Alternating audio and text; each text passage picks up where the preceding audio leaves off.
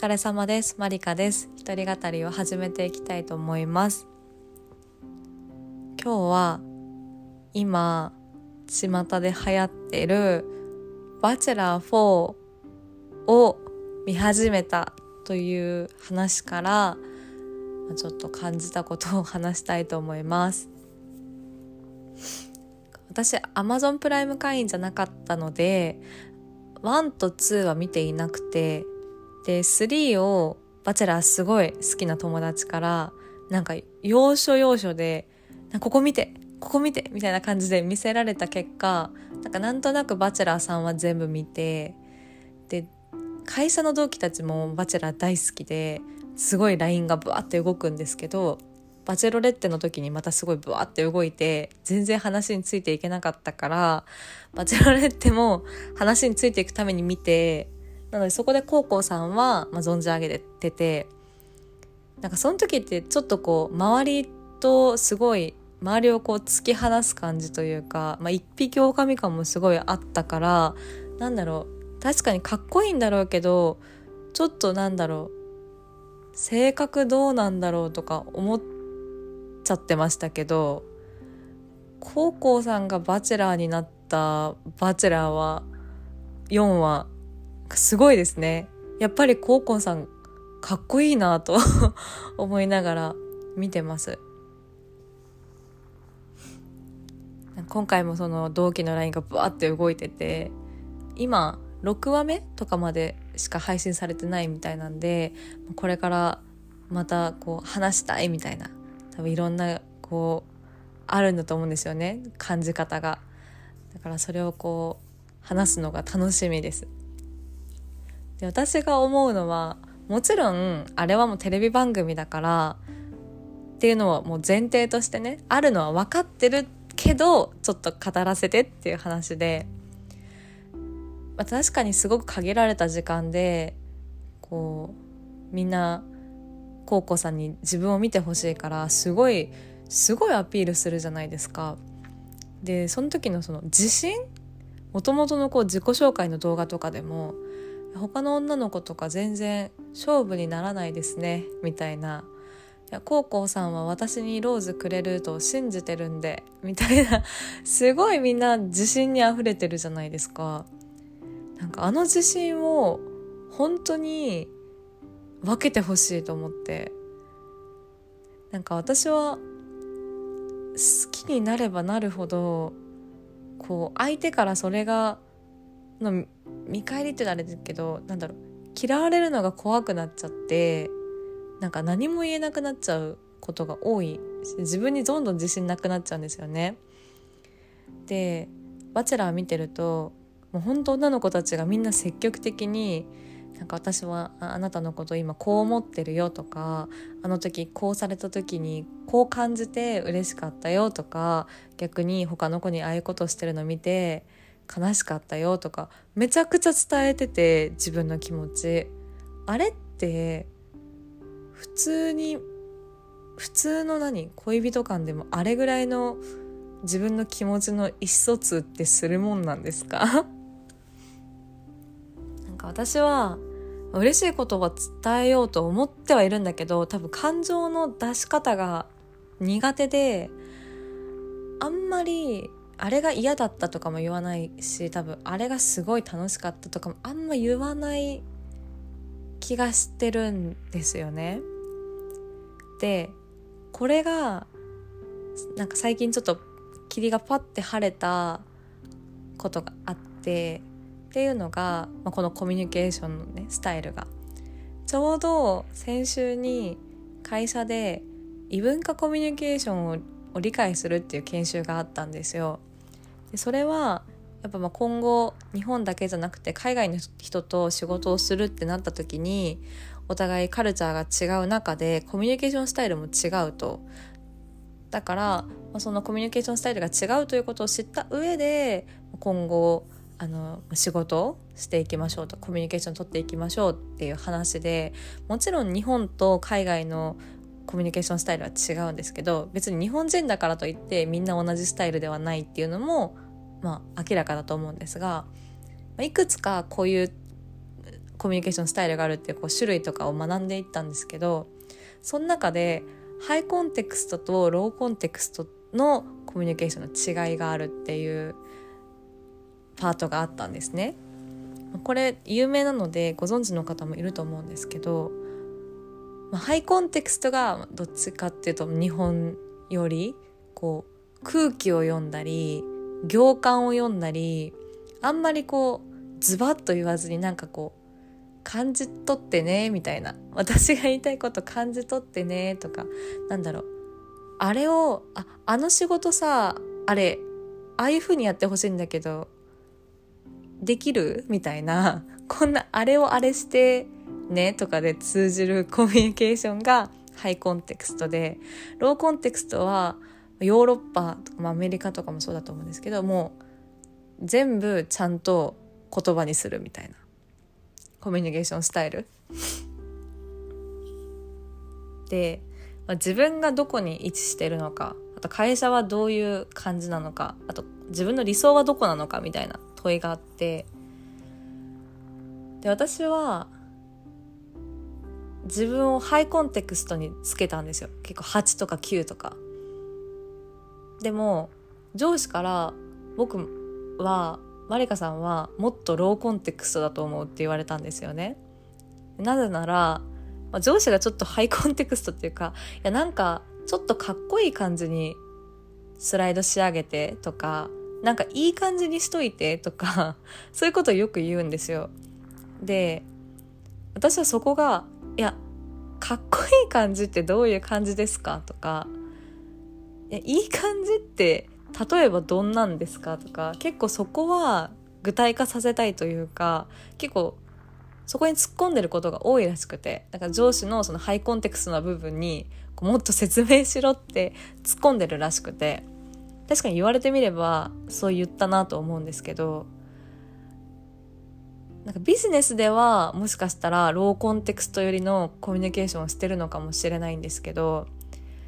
じゃあ恋愛はってなったらめちゃくちゃハイコンテクストで言わなくてもやらなくても相手は感じ取ってくれてるだろうと、まあ、勝手に多分思っちゃうタイプみたいなんですよね。だから男の人が甘えられるのが好きなんだよとか頼られるのが好きなんだよって言われても私はいやもう好きって言ってるんだから甘えなくても頼らなくても好きなのって感じ取ってくれてるんじゃないのって、まあ、思っちゃってたというか。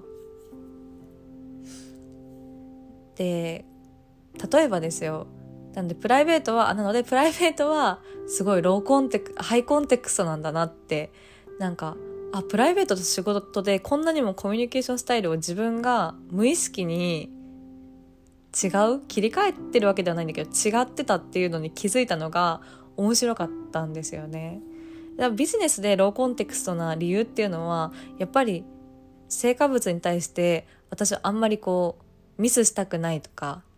結構みんなから納得されるものを作りたいって思うとそんなこうふわっといい感じとかなんかまあかっこいい感じにやっといてとかそんな言葉で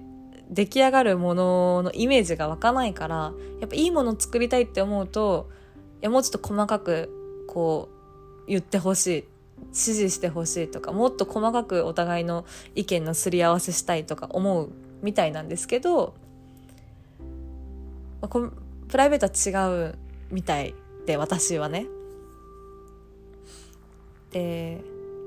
例えばなんですけどプライベートの話でじゃあ気になってる人がいますと。で、あ、終電もなくなっちゃった。俺の家来る？って家に行っちゃうとするじゃないですか。その時に、なんだろう、そういう関係に、ワンナイトみたいな関係になりそうになった時にね、なんか私はやっぱ不安になるわけですよ。これは、ただのワンナイト、なんか、やりもくなんじゃないかみたいな。やり捨てされたら、すごい傷つくから自分をこう守り守らなきゃと思うわけですよね。そう傷つくことから。だから私の中ではその行為の中でなんかキスまでならできるみたいな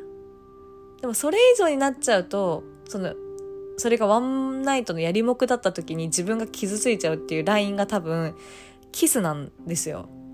キスまでだったら別にその後連絡がなくなってもあんまり傷つかないんだと思うけど、やりもく、やった後に捨てられたら多分傷つくっていう、これ多分、多分でしかないんですですよ。実際に経験したことあんまりないから、多分でしかないんだけど、ここに線引きが私の中に多分あって、で、じゃあそういう感じになるキスまでなら受け入れられるからキスまでしちゃう。そしたら男の人もっとできると思ってもっと手出してくる。でも私そこで止めちゃうんですよ。ちょっと待ってっていうかあうんそうちょっと待ってってなっちゃうんですよね。でそれは私としてはやっぱあなたが私と今後どうなりたいかがわからないからやり捨てされるぐらいなんだったらやらないよって、ま思うで多分それをうまく言葉で、いや、私たち付き合ってないじゃん。そういうのは付き合ってからじゃないと、ちょっとできないんだよねとか、なんか可愛く伝えてれば、あの、向こうも、まあやりもくならやりもくなりの対応してくるだろうし、本当に付き合いたいと思ってくれてたら、そういう対応を取ってくれたのかもしれないけど私はすごくハイコンテクストのコミュニケーションを使っちゃうからあちょっとちょっとって止めた後にこのさっき言ったそういう言葉が出てこないんですよ。なんかこう わかんない察し取ってくれるだろうみたいないやまあ付き合ってないし、とかってそういう言い方しちゃうんですよね。だから、付き合ってからじゃないとそういうことをやりたくないとか、なんかそこまでこうズバッと言えなくて、あ、ちょっと待って、あ、なんかまだこう、ね、付き合ってないしさ、みたいな感じで止めてこう、感じ取れ、察し取れ、みたいな、すごいハイコンテクストなコミュニケーションをする結果、まあ、男性からすると困惑をしちゃう。いやキスまでできてなんで？とかなんか多分すごい拒絶された拒否反応みたいな感じで感じ取って男性も泣いちゃうのかもしれないんですけどなんかこう私はやっぱそういうハイコンテクストなコミュニケーションで恋愛を今までしてきたからそのまたここでバチェラに戻るんですけどバチェラの子たちみたいにあんな自分の気持ちをガンガンストレートに伝えられるの本当にすごいなと思って。でそれ私はまだ多分できないと思うんですよね。あのコミュニケーションの仕方。でも、まあ、もちろんバチェラーそのコウさんがすごく、ジェントルマンなさすがバチェラーみたいな方だからこそ受け入れてくれるのかわからないけど他の男性もあそこまで受け入れてくれるもんなんですかっていう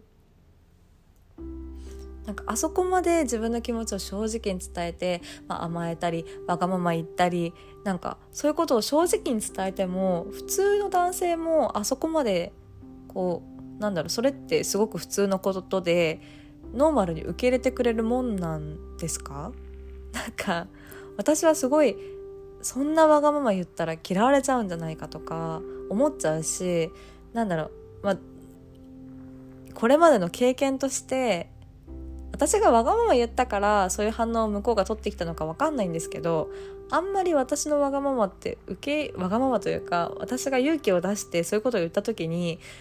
受け入れてもらえなかった経験の方が多い気がしててまあ、それは私がちゃんとした恋愛をしてきてないそのお互いちゃんと好き同士で付き合ったとかが多分あんまりないからそういう経験がすごく少なくて若干トラウマになっちゃってるんだと思うんですけど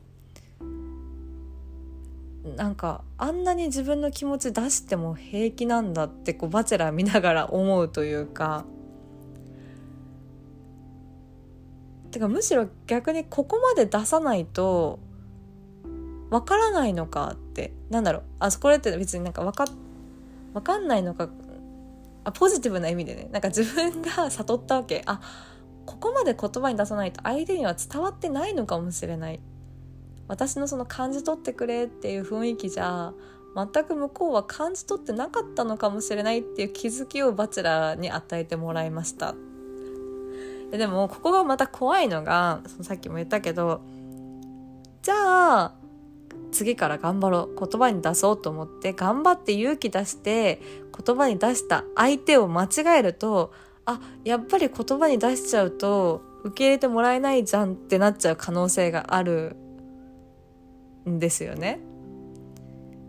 多分私はいつもその勇気を出すタイミングをいつも間違えて勇気出したのに結局それが報われてこなかったからちょっと恋愛においてネガティブだしああなんか誰も私のことをみたいな ちょっとすごいネガティブになっちゃうんだと思うんですけど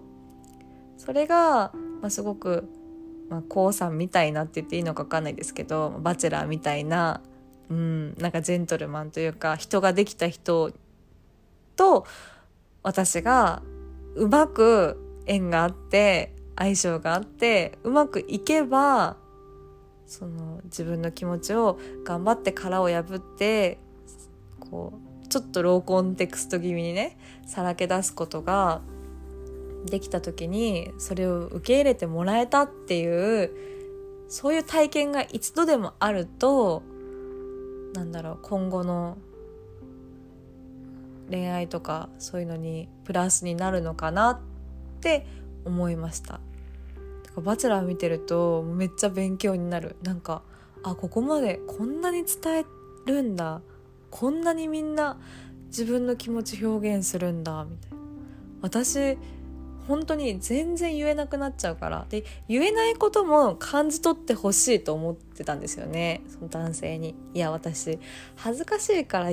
言えないんだってとか甘えられ甘えるとかもできないんですけど恥ずかしいから甘えられないんだってば感じ取ってよみたいな感じでこう結構全部感じ取ってよ感じ取ってよで来てたなってこう研修とかバチェラー見ながらなんか思いました。だから今は今本当に全然恋愛できる対象の人が今いなくてマジで何もないんですけど、今後そういう恋愛でもそう「バチェラー」見てるとあなんかこうキュンキュンしてるのいいなってすごく思ってだから今後恋愛するしたいなって思う人ができたらもうちょっとローコンテクスト気味にもうちょっと自分の気持ちを伝えられるようにしていきたいなと思いましたっていうバチェラー見ながらの感想でございます。まあ、中身については多分一人で語るよりも誰かと語った方が楽しいと思うのでそれはそれで撮っておきたいと思います。気になる方は是非バチェラー4をご覧ください。ちなみにバチェラー4の推しメンはどなたですか？私はあの鍼灸師の方が可愛いなと思ってるんですけどあのドクターの方もこう賢い感じが k o さんと合うんじゃないかなと思ってます今日はそんなコミュニケーションの違いに関しての語りでした。12月に入って2021年もあと1ヶ月ですので皆さんお体気をつけて最後まで頑張りましょう。今日も聞いてくださってありがとうございました。今日はここまで。